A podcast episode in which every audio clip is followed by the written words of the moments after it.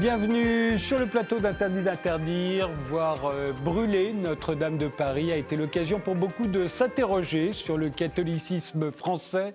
Si l'on est loin du temps où les cathédrales occupaient le centre de nos vies, on peut se demander si la tendance actuelle est à la disparition du catholicisme ou à sa résurrection. Alors pour en débattre, nous avons invité Paul Picaretta, qui est directeur de la rédaction de Limite, revue d'écologie intégrale, antilibérale, d'inspiration chrétienne, dont le prochain numéro numéro sort jeudi, le 25 avril. Pour vous, le catholicisme, il va vers sa disparition ou sa résurrection dans notre pays? Tout dépend de quel catholicisme on parle, mais je pense que le plus important, euh, du moins le plus intéressant, va plutôt vers sa résurrection. Véronique Margron, vous êtes théologienne, euh, provinciale de l'Ordre des Dominicains de France, présidente de la CORES, c'est la conférence des religieux et religieuses de France. Vous êtes l'auteur de plusieurs livres. Le dernier, c'est Un moment de vérité, qui vient de sortir chez Albin Michel, qui traite des abus sexuels au sein de l'Église. Vous êtes très critique à l'égard d'un système qui a permis euh, de tels crimes, une telle impunité. Vous cherchez des voies pour sortir de ce désastre. Alors pour vous, le catholicisme en France euh, va plutôt vers sa disparition vers sa résurrection Alors, moi, ce que j'espère, c'est qu'il aille vers son ajustement à plus de vérité, à, plus d'humanité, à être plus proche, en quelque sorte, de ce qui est sa seule raison d'être, à savoir l'Évangile. Yann Raison Duclosiou, vous êtes sociologue, maître de conférences en sciences politiques à l'Université de Bordeaux, chercheur au centre Émile Durkheim. Vous êtes l'auteur de Qui sont les cathos aujourd'hui, qui était paru chez Desclés de Brouwer. Et vous venez de publier une contre-révolution catholique aux origines de la manif pour tous, aux éditions du Seuil. Pour vous, plutôt vers la disparition ou plutôt vers la résurrection Alors moi, j'observe un paradoxe. La pratique religieuse n'a jamais été aussi faible et le catholicisme est revenu au centre du jeu politique, avec la manif pour tous, avec la candidature de François Fillon, Sens commun, et aujourd'hui avec François-Xavier Bellamy. Donc il y a un phénomène paradoxal. Guillaume Cuchet, vous êtes historien, professeur d'histoire contemporaine à l'université Paris-Est-Créteil. Vous êtes l'auteur de Comment notre monde a cessé d'être chrétien, qui est paru au seuil il y a un an. Vous y expliquiez l'effondrement du catholicisme en France à partir du milieu des années 60. Le Concile Vatican II a eu, disiez-vous, un rôle de déclencheur. On va revenir sur cette question, mais d'abord, vous le voyez aller plutôt vers euh, sa disparition plutôt vers sa résurrection euh, au catholicisme? Ah, C'est une question embarrassante pour historien. On n'a pas de boule de cristal mais enfin, euh, je dirais en tout cas, il vit certainement pas sa crise terminale, comme on l'a euh, entendu un peu ces derniers temps. Il vit un changement de format très spectaculaire qui lui pose des tas de problèmes en interne et en externe. Et donc, euh, je ne sais pas ce que ça donnera demain ou après-demain, mais on est vers cette reconfiguration, à mon avis. Alors revenons sur, euh, sur ce qu'on appelle son effondrement au catholicisme français. Euh, euh, je crois que c'est dans votre livre, d'ailleurs, vous donniez un certain nombre de chiffres. Au début des années 60, c'est pas si loin, il y a 94% d'une génération en France qui est baptisée, il y a 80% d'une génération qui fait sa communion, et il y a à peu près 25% de la population qui va à la messe tous les dimanches. À l'époque, les confessionnaux étaient pris d'assaut, notamment avant les grande fête. Là, on est jour de Pâques, il y aurait eu la queue devant les confessionnaux. Aujourd'hui, on sait que les confessionnaux sont vides et qu'il y a à peu près 2%, dit-on officiellement, des Français qui iraient à la messe. Alors, comment s'explique cet effondrement? Alors, vous, vous avez votre, votre théorie, vous y avez consacré un livre, vous allez nous la résumer, et puis je, demanderai leur avis. Euh, alors, il y a des facteurs de longue durée parce que c'est un processus très ancien qui est même antérieur à la Révolution française, qui a dû démarrer dans les années 1760, 1770 et puis il y a des conjonctures, ce n'est pas un, processus linéaire. Des moments ça repart à la hausse, des moments ça repart à la baisse, mais il y a quand même un train de baissier de longue durée qui fait que même quand ça remonte, ça remonte à l'intérieur du train de baissier de longue durée. Donc, euh, on a une tendance de, longue durée qu'on apprécie par la pratique dominicale, qui va à la messe le dimanche, euh, la pratique ayant elle-même changé de sens euh, entre le XVIIIe siècle et, la période contemporaine. Donc, moi, j'ai essayé de bâtir une théorie un peu synthétique qui tienne compte de ces facteurs de longue durée, des facteurs conjoncturels de l'après-guerre, dans les années 50-60. Et puis, c'est ça ce qui avait suscité cette petite discussion. J'ai montré à partir des, statistiques de l'Église de France. Euh, oui, parce qu'ils sont euh, très pointilleux. Hein, ils, ont, ils, se sont hein. auto-analysés dans, les, dans les grandes largeurs pendant 20 ans, entre 1945 et 1965. Et après avoir à peu près fini de compter au milieu des années 60 et conclu à la stabilité globale des taux dans la longue durée, au moment même où ils ont tiré ces conclusions, tout s'est effondré. Et le monsieur sociologie de l'épiscopat à l'époque, qui s'appelait le chanoine Boulard, a été bien perplexe devant cette, ce décrochage et a tâché de comprendre ce qui s'était passé. Alors ce que j'ai avancé, c'était que probablement dans ce processus de longue durée, dans un contexte de crise latente qui était dans le tube, qui se serait produite d'une manière ou d'une autre, parce qu'elle s'est produite aussi chez les protestants anglais euh, à peu près au même moment. Malgré tout, dans, le, dans la trajectoire catholique, ce concile Vatican II, qui date donc des années 62-65, et qui en gros correspond à un processus de modernisation du catholicisme qui se met un peu en phase avec euh, ce qu'était devenu la société, les sociétés occidentales surtout, parce que c'est un concile inspiré par des Français, des Allemands, des, Belges, des Hollandais. Au moment même où, le, catholicisme se modernise d'une certaine façon, euh, les courbes se mettent à plonger. Euh, c'est des phénomènes qu'on retrouve souvent en histoire. Hein. C'est quand mmh. l'Ancien Régime réunit les États généraux que la Révolution se déclenche. les, les, vieilles institutions conservatrices sont souvent fragilisées quand elles entreprennent de se réformer.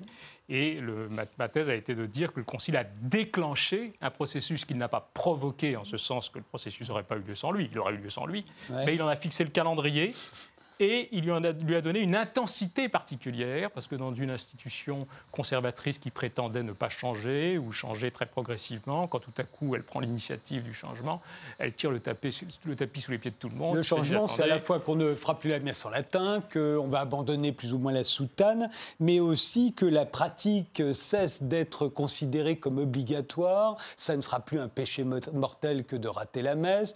C'est aussi euh, le moment où euh, l'enfer le diable, le jugement dernier disparaissent peu à peu de, du discours euh, et, notamment des sermons. Euh, et en fait, que Dieu devient le bon Dieu. C'est à partir de là qu'on dit le bon Dieu. C'est le bon Dieu qu'il a voulu. C'est-à-dire que ça n'est plus du tout le Dieu euh, que, que redoutait ou que pouvaient redouter éventuellement les parents et les grands-parents de, de, des fidèles des années 60. Oui, Dieu a une histoire. Euh, et, effectivement, il y a une étape à ce moment-là. Mais ce, ce, qui m'a paru important, c'est ce que j'ai appelé la sortie de la culture de la pratique obligatoire sous peine de péché mortel, qui est un événement déclenché involontairement par le Concile qui n'en parle pas, donc ce n'est pas du tout la, préoccupation. Mais euh, il y a un nouveau système d'évaluation du christianisme réel, en gros, qui se met en place assez brutalement, où on va expliquer aux gens que ce qu'on leur a dit jusque-là, c'est-à-dire la nécessité de pointer à la messe, euh, de ne pas avoir de péché mortel sur la conscience, tout ça finalement n'a peut-être pas l'importance qu'on lui avait attribuée jusque-là, et qu'il s'agit plus d'avoir des comportements évangéliques, d'être sincère dans sa foi, euh, ce qui est donc un progrès d'une certaine façon, vécu par tout le monde comme être un, progrès type, quoi. Un chrétien, c'est un brave type. Et ça, ça, déclenche un processus de démobilisation, en fait, global dans le système. Des tas de gens qui disent Ah bon, on avait dit le contraire hier, donc finalement, ça s'évalue autrement. Le paradoxe, c'est que, j'allais dire, en ayant l'impression de faire un progrès dans votre conscience chrétienne, vous pouvez fabriquer de la déchristianisation à moyen terme. C'est un peu est-ce que vous êtes d'accord avec cette euh, analyse, euh, Yann Raison du Clousio? Oui, moi je, suis d'accord avec cette analyse. Mais je dirais que moi, ce problème-là, je l'aborde par l'autre bout. C'est-à-dire euh, non pas par la question de l'effondrement, mais par la question de ce qui reste, ce qui demeure. On va y venir d'ailleurs. Ah qui, reste aujourd'hui? Qui sont les catholiques d'aujourd'hui? Et, donc, mais, au départ, pourquoi on en a perdu tant? Eh ben, alors effectivement, euh, ce qui est très intéressant, c'est de voir euh, que dans les années 70, il y a toute une valorisation d'un d'un christianisme sans la messe. Hein, il y a Michel de Certeau qui écrit dans les années qui observe que dans les années 70, bah, il y a un certain nombre de catholiques qui s'estiment d'autant plus catholiques qu'ils ne vont pas à la messe, parce que finalement, se détacher de la messe, c'était se détacher d'une forme historique, surannée, et qui pouvait, dont on pouvait se satisfaire, euh, je dirais, euh, dont on pouvait se satisfaire. Voilà, on avait son heure euh, catholique dans la semaine, et puis le reste du temps, on, se, on vivait comme un bourgeois, avec les valeurs bourgeoises, on se, on se finalement, on était assez euh, euh, dans la ligne euh, du capital, enfin voilà, du reste de la société. Et donc il y a une critique de ça. Il faut que le christianisme embrasse toute la vie. Il y a, un caractère puritain, si vous voulez, assez intéressant dans, ce, dans cette critique du caractère trop cultuel, trop rituel du catholicisme. Hein. Il faut se détacher du rite pour pour que le, le, christianisme en soit libéré et qu'il reconfigure toute la vie. Vous savez, dans les années 70, il y a un laboratoire de cette reconfiguration du christianisme dans toute la vie, ce sont les communautés de base.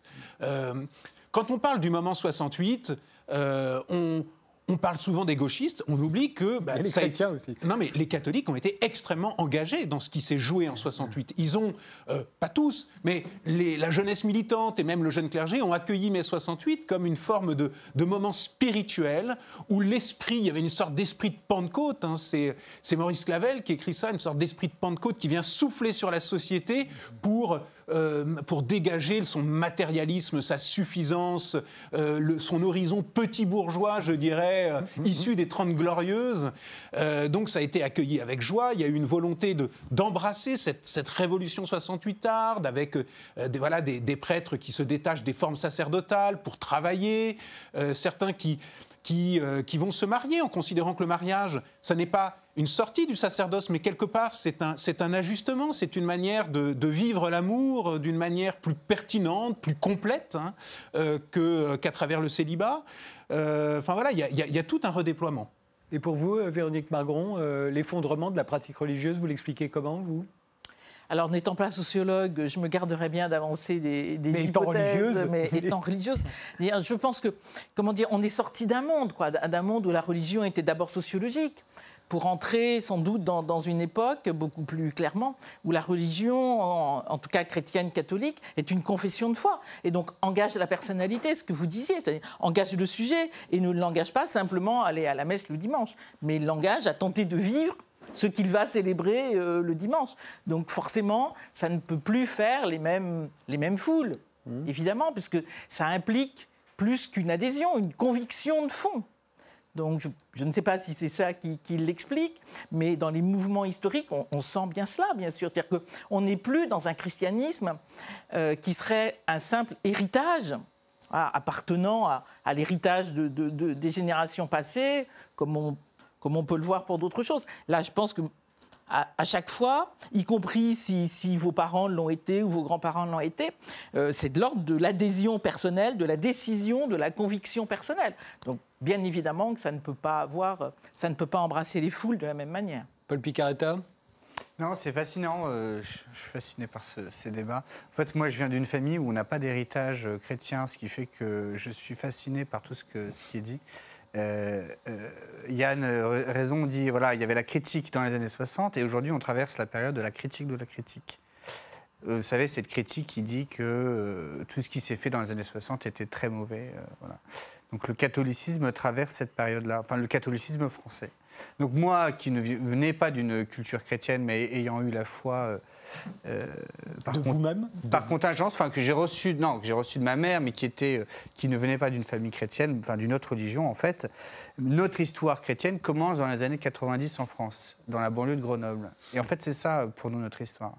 Et je, parle de moi parce qu'il y a beaucoup de croyants aujourd'hui qui ont cet ADN, cette foi totalement euh, un peu ex nihilo, quoi, où il n'y a pas de culture, il n'y a, pas de récit, il n'y a rien à raconter. Alors que le catholicisme français est fasciné par sa propre histoire. Euh, que vous soyez catho de gauche, catho de droite, catho de ci, catho de là, vous avez toujours une histoire à raconter. Ou pas catho, d'ailleurs, on l'a vu avec l'incendie de Notre-Dame. Tout à coup, on était tous... Euh, voilà, même ou, ou, athée militant, vous avez de toute façon un positionnement vis-à-vis du catholicisme. Et en fait, moi, ce que je constate, c'est que je ne veux pas faire un tunnel, mais ce que je vois, c'est que de plus en plus de croyants aujourd'hui euh, catholiques ou chrétiens sont euh, euh, justement ont un ADN totalement nouveau et qui passent en fait en dehors des radars, des, analyses qu'on peut entendre on, va y revenir à, ces catholiques d'aujourd'hui, mais je voudrais voir une autre raison pour moi de l'effondrement, c'est la bataille des mœurs euh, qui commence alors avec la contraception. C'était Paul VI qui était contre la contraception. Ensuite, il y a Jean-Paul II qui est contre le préservatif. Euh, Benoît XVI, on lui reprochera d'être contre l'homosexualité. Euh, François Ier, un peu l'homosexualité, mais encore, c'est pas le, c'est pas encore. Mais en fait, ça revient en permanence. C'est comme au même moment, il y a qui monte, il y a tous les scandales de l'Église, la pédophilie pédophilie, etc., etc. On dirait que la question des mœurs reste comme une espèce de, de, de, plaie terrible qui est là, au milieu, qui fâche euh, l'Église avec ses fidèles. Vous le ressentez, ça? Oui, ça a en été, dans les années 60, ça a été très matriciel. Au 19e siècle, le problème du catholicisme, c'est la liberté de conscience. Et ses adversaires le clouent en permanence sur le thème vous êtes incapable de vous réconcilier avec la liberté de conscience et c'est le critère de la modernité. Quand vous aurez fait votre évolution théologique, vous reviendrez nous voir. Ça, c'était le, c'est jusque dans les- jusque dans l'entre-deux-guerres, on a entendu ça. Et puis à partir des années 60, on a changé de, de sujet clivant. La pierre de touche de la modernité, ce qui prouvait qu'on était un vrai moderne, c'était effectivement de pouvoir prendre le move en matière sociétale et, sexuelle en particulier, et tout s'est cristallisé autour de cette affaire de contraception. Je la fais courte, mais en gros, un pape euh, précédent, Pie XI, avait pris des positions très fermes contre la contraception en 1931, parce que les anglicans venaient de se mettre d'accord avec, donc euh, il y a une espèce de triangle, les catholiques euh, réagissent en fonction de ce que les anglicans viennent de faire. Et Paul VI, à qui a été posée la question de la pilule et de ses conséquences, euh, a réuni des commissions, euh, on a traîné des années, et puis in fine, en 68, il a décrété qu'on ne pouvait pas bouger.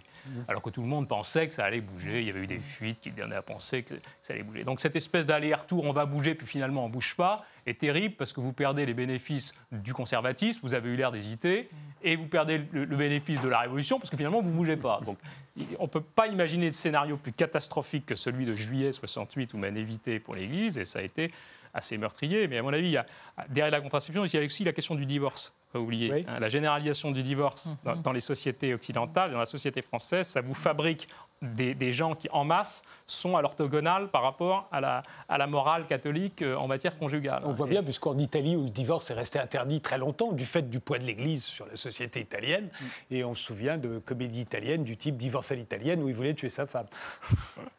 Donc cette affaire de divorce, je pense que ça a été un- une courbe génératrice aussi de distance par rapport à l'Église pour beaucoup de gens. Leurs enfants, d'ailleurs, les divorcés et leurs enfants. Et quand il y a 100 000 divorces par an, ça vous fait euh, 300 000 ou 400 000 personnes qui, tous les ans, ont un problème avec la morale catholique. Vous fabriquez ça sur 30 ou 40 ans, euh, ça À, fait du à quoi s'ajoutent aujourd'hui justement les, les affaires, euh, les affaires d'abus sexuels, de pédophilie? Et là, ça semble une catastrophe pour l'Église euh, catholique.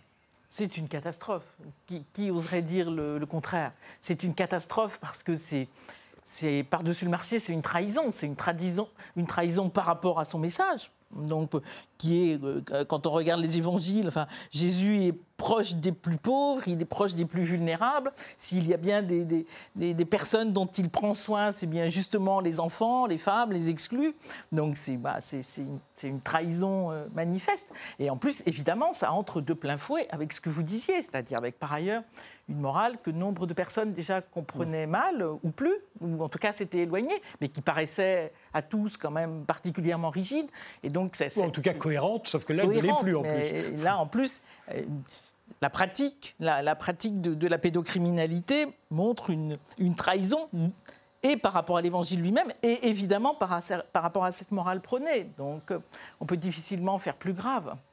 Yann, euh, raison du Closio Oui, c'est sûr que la question des abus sexuels, en fait, elle vient impacter euh, la manière dont, dont Jean-Paul II a essayé de, de reconstruire, de, de repositionner l'Église pour la sortir de la crise qu'elle a traversée dans les années 60-70. Parce que euh, on parle beaucoup de la crise actuelle. Bon, quand on fait de l'histoire contemporaine du catholicisme, les crises se succèdent.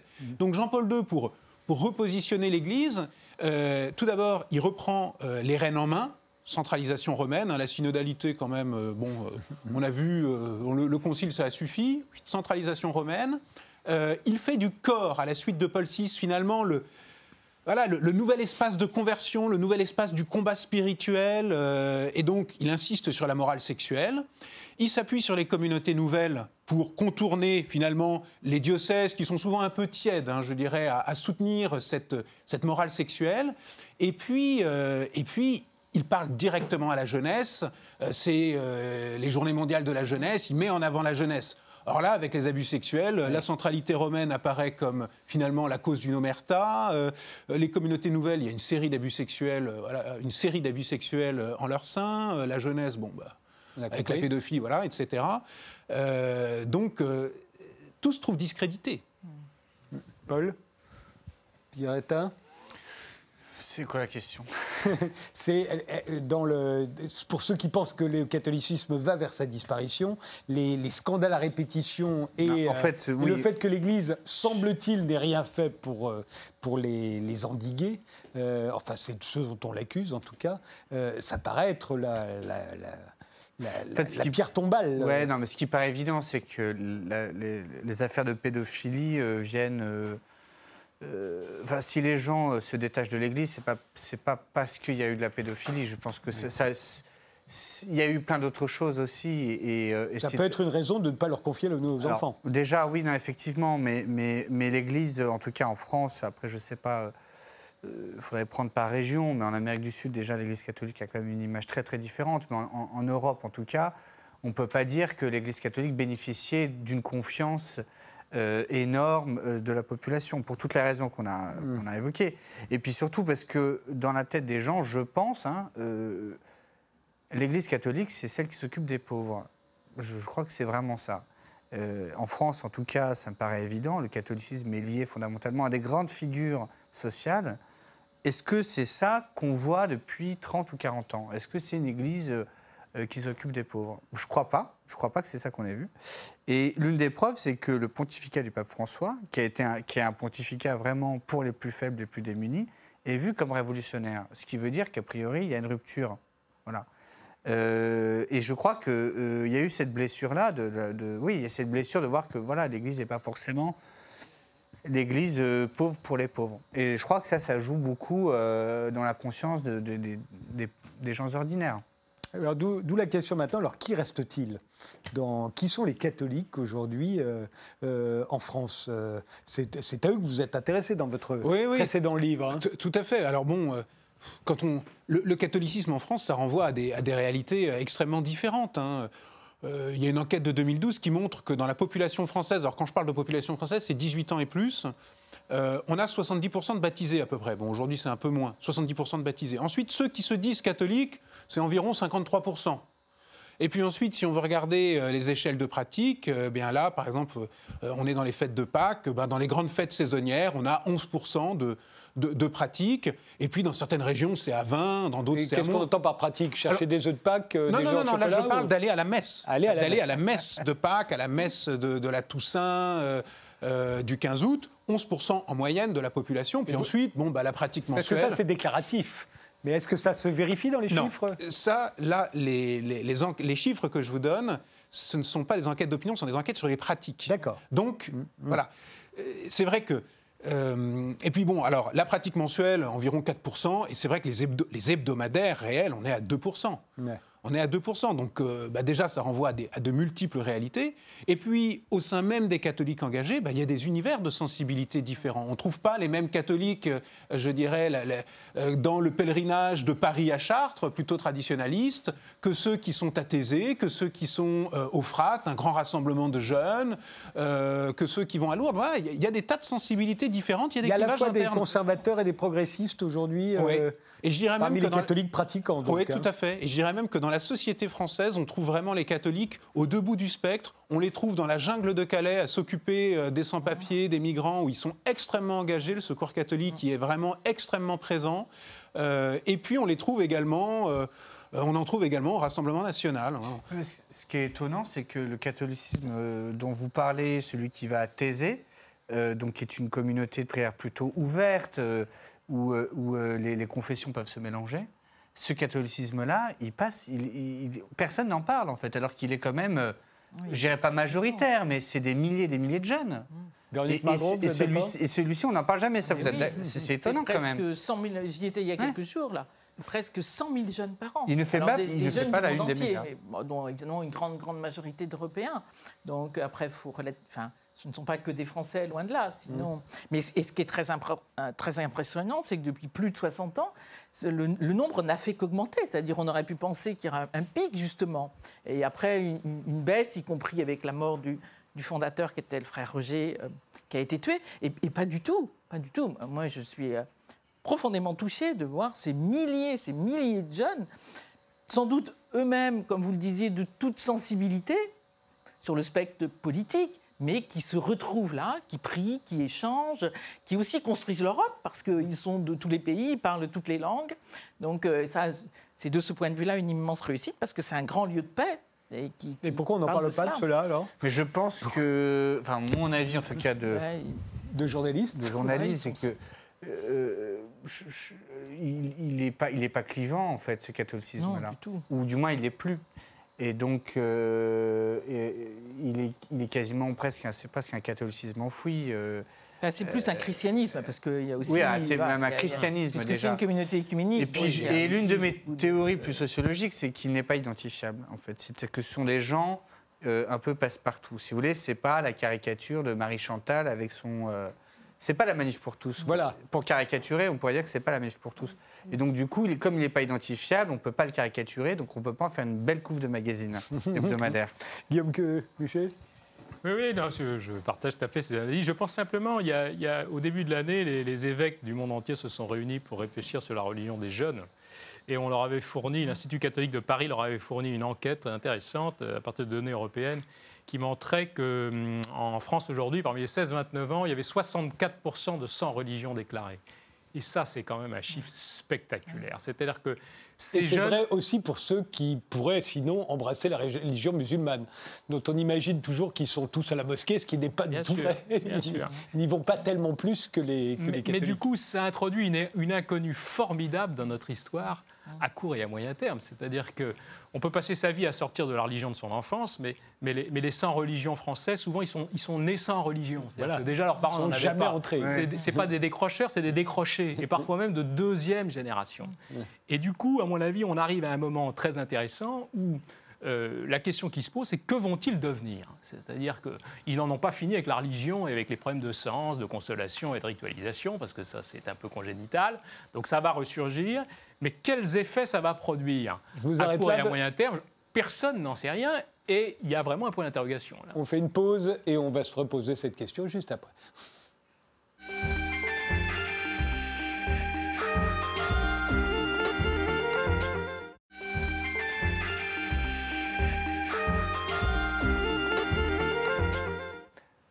On continue notre débat sur l'avenir du catholicisme en France avec Paul Picaretta, le directeur de la rédaction de la revue Limite, avec euh, Véronique Margron, qui est théologienne, présidente de la conférence des religieuses et religieuses de France, qui publie Un moment de vérité euh, chez Albin Michel, avec euh, Yann Raison Duclosiou, qui est sociologue, qui publie euh, Une contre-révolution catholique aux origines de la manif pour tous aux éditions du Seuil, et avec Guillaume Cuchet, qui est historien, c'est l'auteur de Comment notre monde a cessé d'être chrétien aux éditions du Seuil. Alors on l'a vu, tout ce qui a fait que la religion catholique aujourd'hui peut sembler aller vers sa disparition, mais explorons ce qui pourrait nous laisser penser qu'elle peut aller aussi vers sa résurrection. Qu'est-ce qui est en sa faveur euh, aujourd'hui? Moi j'aurais tendance à dire on est à une époque plutôt conservatrice, euh, certains même la jugent totalement réactionnaire. Euh, Or c'est bien comme ça qu'on voit les religions monothéistes en général, conservatrices et réactionnaires. Alors est-ce que la, est-ce que la religion catholique vous semble aujourd'hui particulièrement adaptée à notre époque,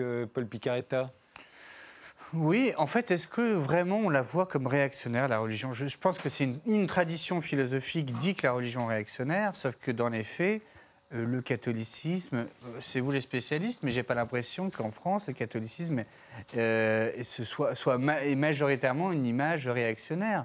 Euh, c'est plutôt même, euh, Yann Raison disait tout à l'heure, en 68, le catholicisme était plutôt révolutionnaire. C'est vrai qu'il y avait les chrétiens de gauche, on en a il y beaucoup a eu parlé. les chrétiens de gauche. Dans les, dans les années 30, euh, autour du personnalisme, qui est un des thèmes qu'on traite beaucoup dans Limite, euh, on était plutôt vers un christianisme social.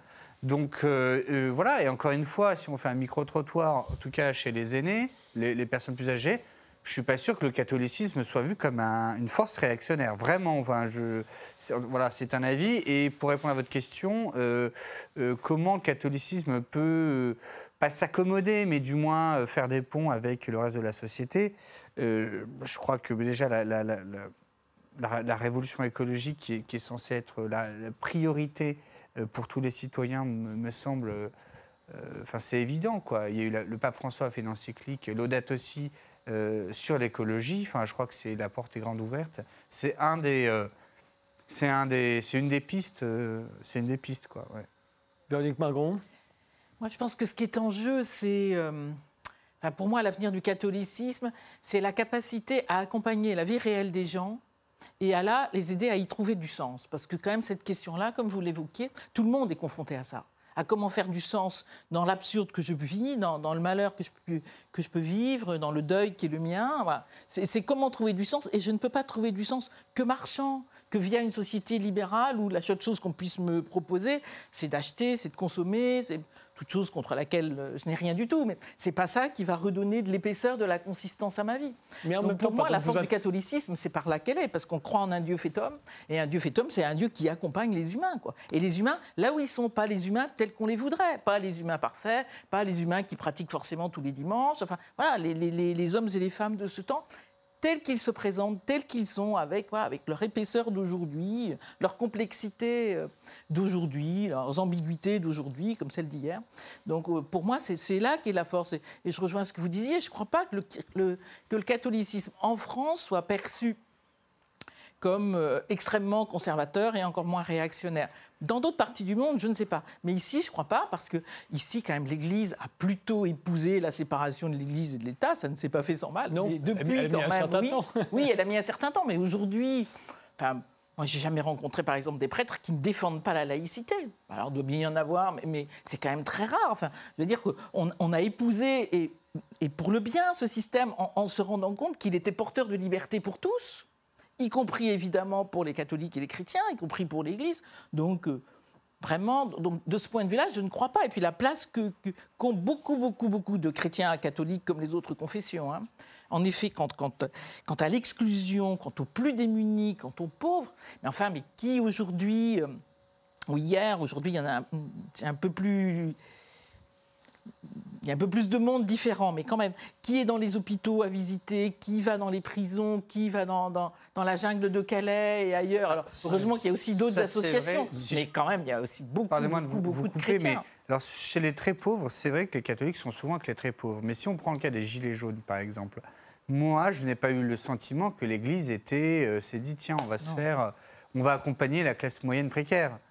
Euh, les gilets jaunes. Non, je ne sais pas ce que vous en pensez ici, mais, ouais. mais, j'ai pas l'impression que l'Église ait envoyé un signal fort envers les gilets jaunes, qui sont quand même la classe qui est en train de basculer et qui me semble. euh, Et vous le regrettez? Ah bah, bien sûr que je le regrette, oui. C'est- même c'est fort regrettable d'un point de vue euh, si on devait être euh, si on devait être dans le calcul quoi. Les- les- tous- tous les partis politiques ont essayé de récupérer les gilets jaunes. Euh, voilà, et je pense que l'Église catholique a tout intérêt, avait tout intérêt, parce que de toute façon maintenant c'est trop tard, à, à- à prendre conscience qu'une partie du peuple français est en train de faire sécession, quoi. Et donc c'est vrai que l'Église est avec les très pauvres, mais elle n'est pas avec juste la classe qui est juste au-dessus.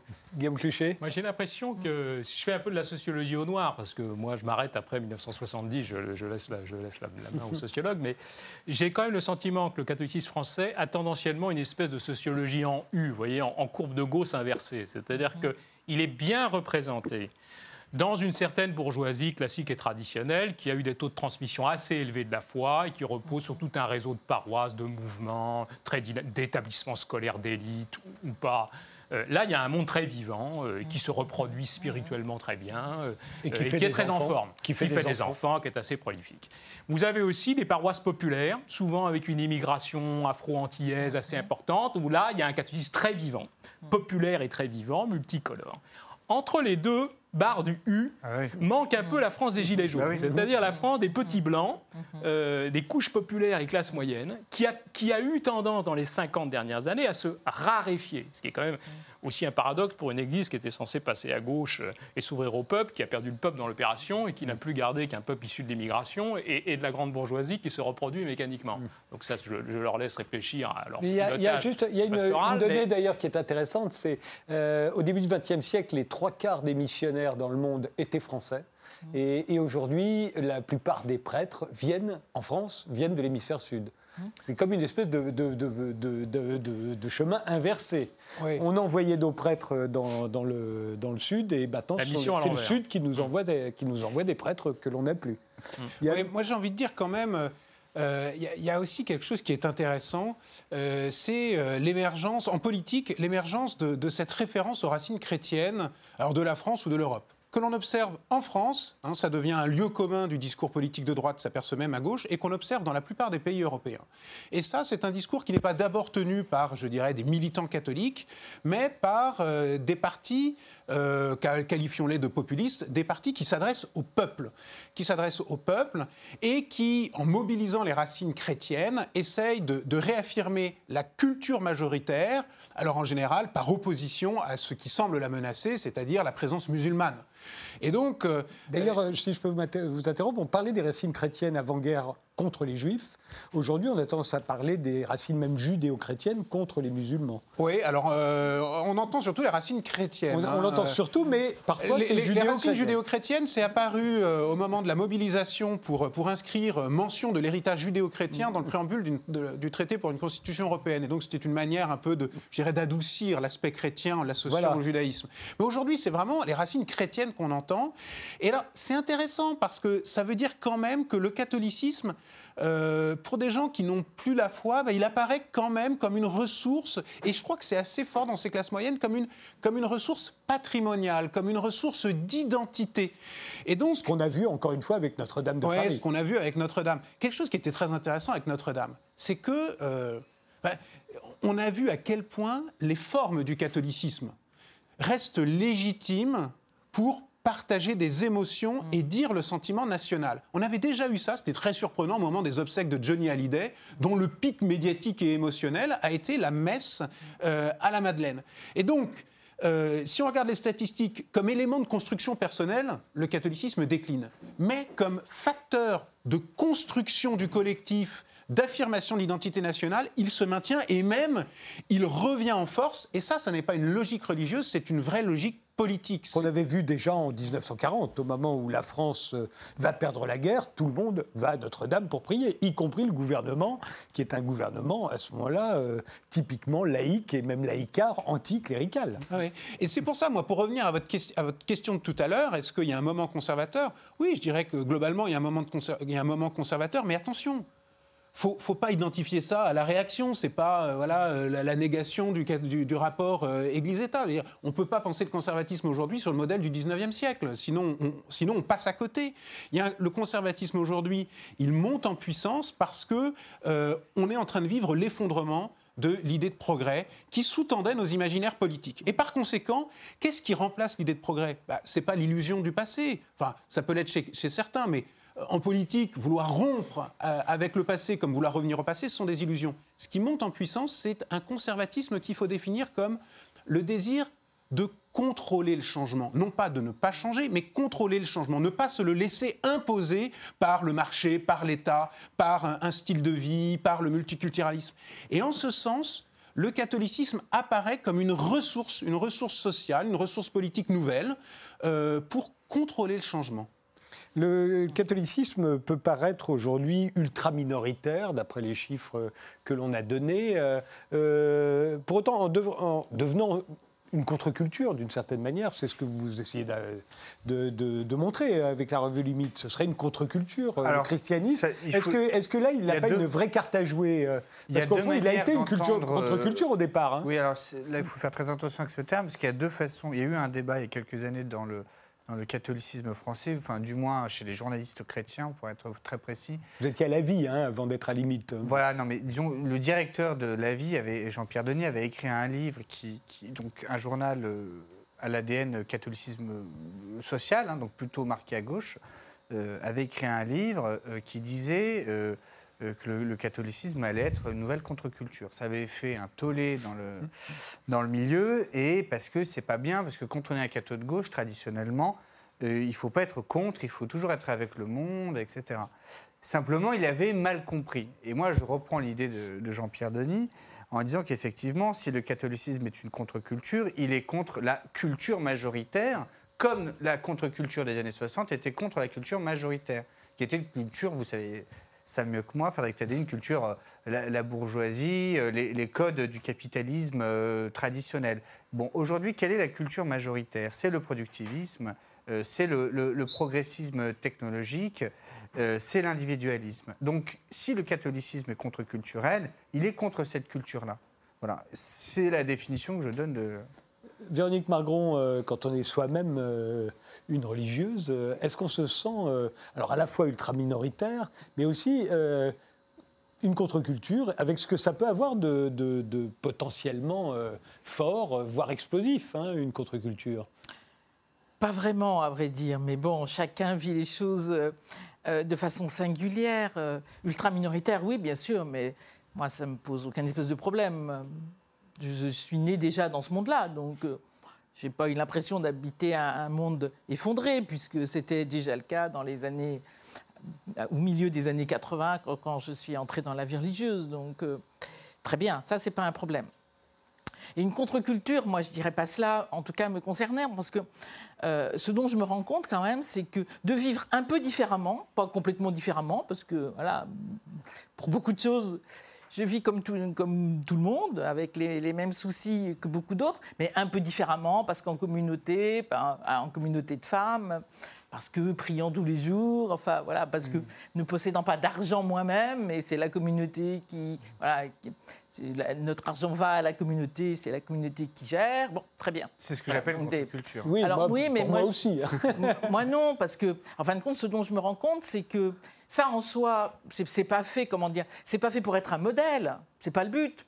Le but est que moi, je puisse croire que pour moi-même, ça me correspond et que ça me permet d'être au plus juste de ce que je crois de l'Évangile.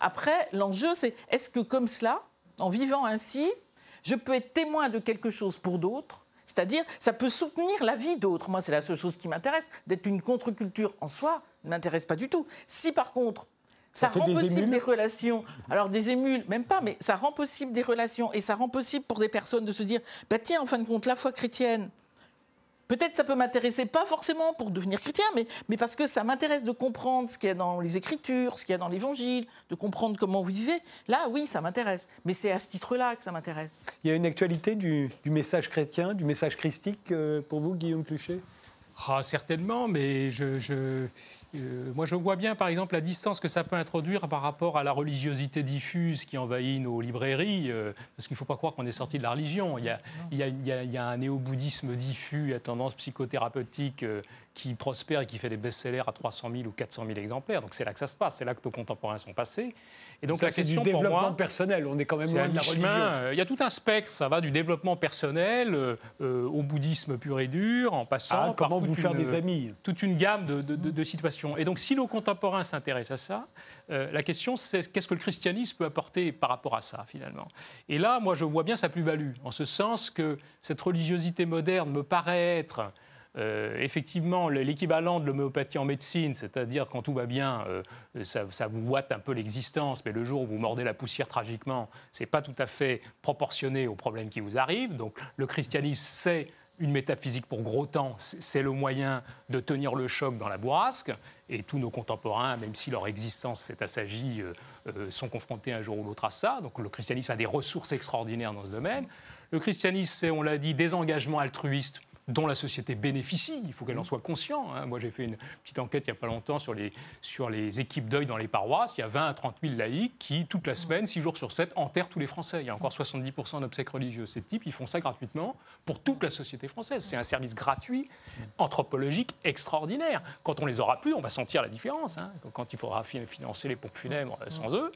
Euh, donc, il y a ce bénéfice social. Et puis, il y a, à mon avis, euh, c'est vrai du christianisme comme des grandes religions, c'est un fait social et communautaire, le christianisme. C'est une vie communautaire. On rejoint une communauté chrétienne, on partage son existence avec elle. Euh, c'est ce que disait Durkheim, la religion, c'est du social. Et, le social, c'est des ressources. C'est-à-dire que c'est des amis, c'est des aides, c'est des auxiliaires.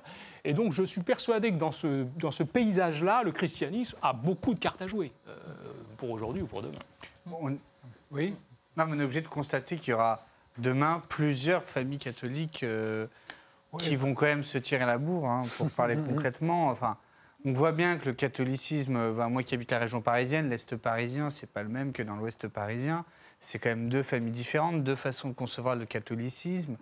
Euh, c'est pas les mêmes fréquentations, euh, puisque c'est pas la même classe sociale, etc. Et, et, et, euh, et je crois qu'on va, malheureusement ou heureusement, j'en sais rien, rejouer un peu ce qui s'est passé dans les années 60, avec peut-être d'autres enjeux, mais clairement, il, y a, il va y avoir une, une Ouais. nouvelle fracture. Moi, je vous trouve un petit peu sévère parce que ce qui me frappe quand je vais observer une messe, euh, alors je- j'en fréquente euh, euh, des diverses un peu pour, pour voir un peu ce qui s'y joue. Et ce qui me frappe, c'est que dans certaines messes, alors c'est vrai, dans- en banlieue parisienne ou même en centre-ville, on y voit réunies des personnes que l'on ne verrait ailleurs. nulle part Ah ailleurs. mais ça, non, mais ça, Bah, ça- non, mais Chez vous, on dit la même chose des stades de foot. Des stades de euh, foot, effectivement. des- Ouais, ouais.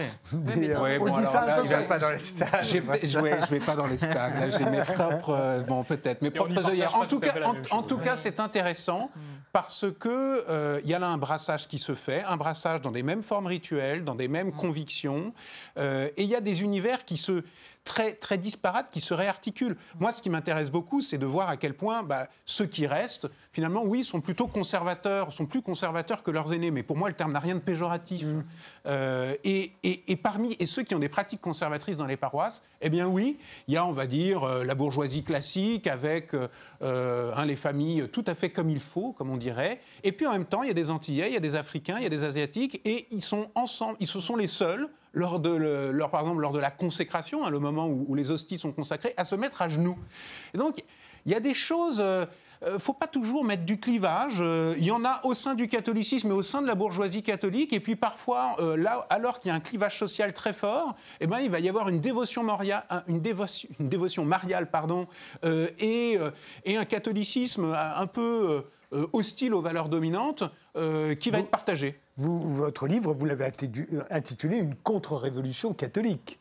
Oui, parce que, alors, contre-révolution, pour moi, qu'est-ce que c'est? Je reprends le- l'expression de Joseph de Maistre. Une contre-révolution, ça n'est pas une révolution en sens contraire, c'est pas le retour au passé, c'est le contraire d'une révolution, c'est la perpétuation d'un ordre. Or, aujourd'hui, dans une société qui est en changement, j'observe que bah, les catholiques qui arrivent à se perpétuer sont des catholiques plutôt conservateurs, parce qu'effectivement, ceux dont je parlais tout à l'heure, les 68 arts, ils ont négligé la pratique, et par conséquent, il n'y a pas de transmission de la foi au sein de leurs enfants. Ça, c'est quel- enfin, euh, dans leur famille, ça, c'est quelque chose qu'on voit aujourd'hui. Ceux qui commencent par être des non-pratiquants finissent par être des non-chrétiens. Et donc, ceux qui sont restés pratiquants demeurent chrétiens et deviennent facteurs de recomposition de l'Église. Et ils sont plutôt, euh, ouais, ils sont plutôt conservateurs. Et donc, bah oui, il y a une forme de contre-révolution qui est en marche. Parce que dans- avec, euh, avec euh, le conservatisme dont vous parlez vient euh, le civisme la plupart du temps, la charité, l'écologie dont vous parliez, euh, Oui. éventuellement le patriotisme. D'ailleurs, je sais pas, a- ça se perd peut-être un peu ça. Non, non, mais Mais il fut un temps où la, la religion, enfin, catholique et le patriotisme avançaient de pair. Ah oui, alors écoutez, moi je vois tout ce spectre. hein. Euh, au sein de ce jeune catholicisme plutôt conservateur, il y en a qui considèrent que, euh, ben, ma foi, euh, la menace à laquelle il faut répondre en priorité, c'est plutôt la menace musulmane à laquelle ils sont sensibles. Dans ce cas-là, ils vont être plutôt euh, nationalistes.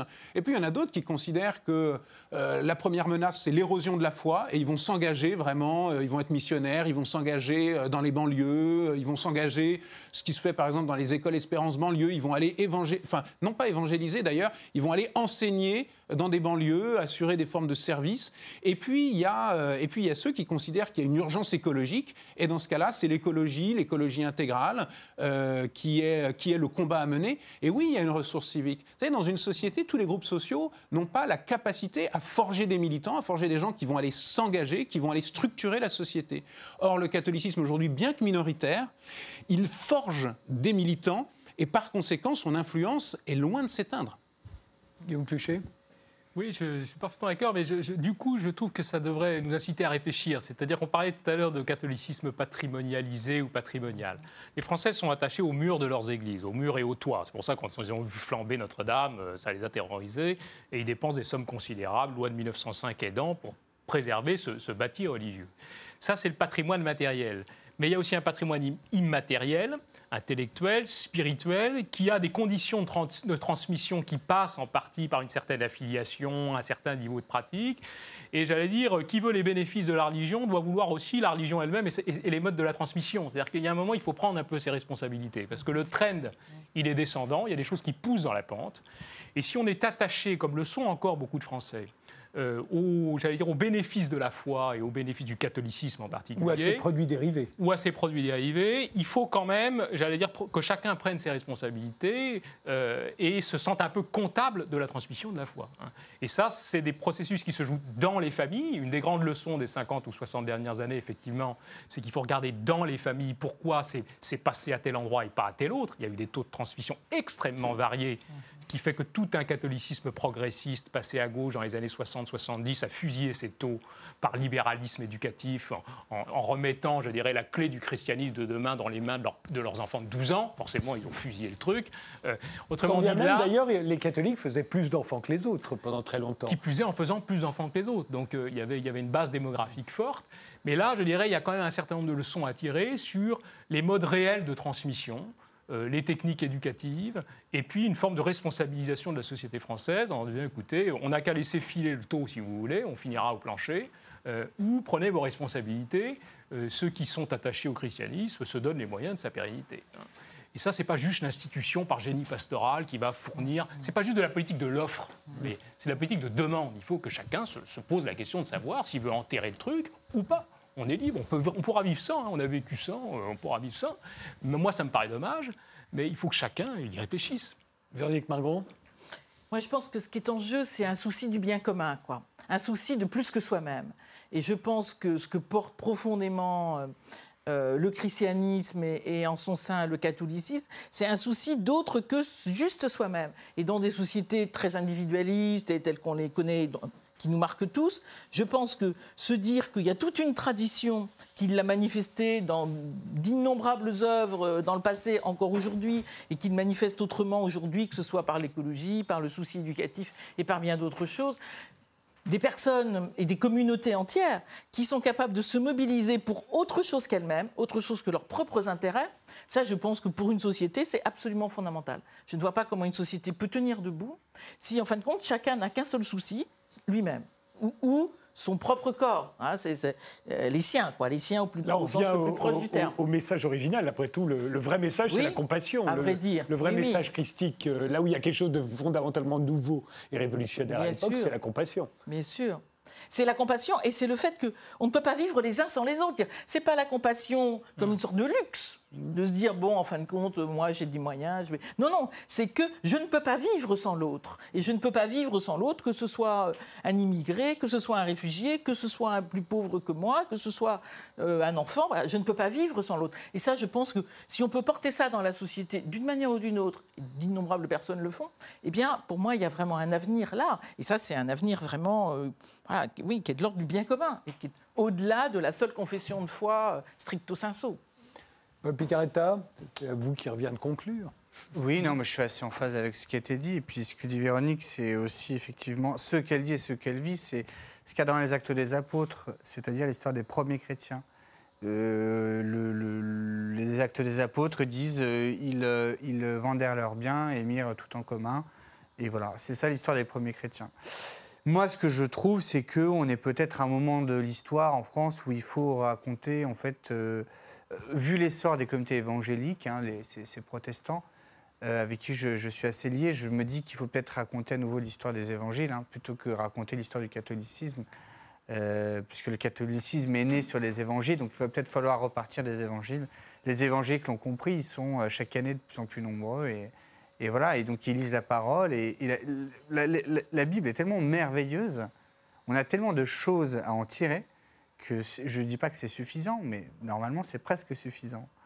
il y a peut-être une force en plus, qui est que le christianisme est une vieille tradition et euh, elle permet aussi d'entendre que, en fin de compte, pour, pour rentrer dans des problèmes extrêmement complexes, contemporains, inédits, eh bien, faire un détour non pas pour trouver la réponse, comme s'il y avait dans une page euh, la recette, ça pas du tout, mais instruit pour de vrai, et qu'on ne peut pas à chaque fois penser qu'on peut faire table rase et qu'aujourd'hui on va inventer demain. Non, on est toujours des héritiers, y compris pour discuter de cet héritage, pour le recomposer, et que oui, je pense que euh, faire un détour par l'histoire, et vous en êtes les, témoins par ailleurs, faire un détour par l'histoire donne aussi un éclairage et une force pour assumer ce qu'on évoquait, et en particulier l'incertitude du temps présent qui génère tant d'angoisse. Hmm. Merci euh, tous les quatre d'avoir participé à cette émission. Merci de nous avoir suivis et rendez-vous au prochain numéro.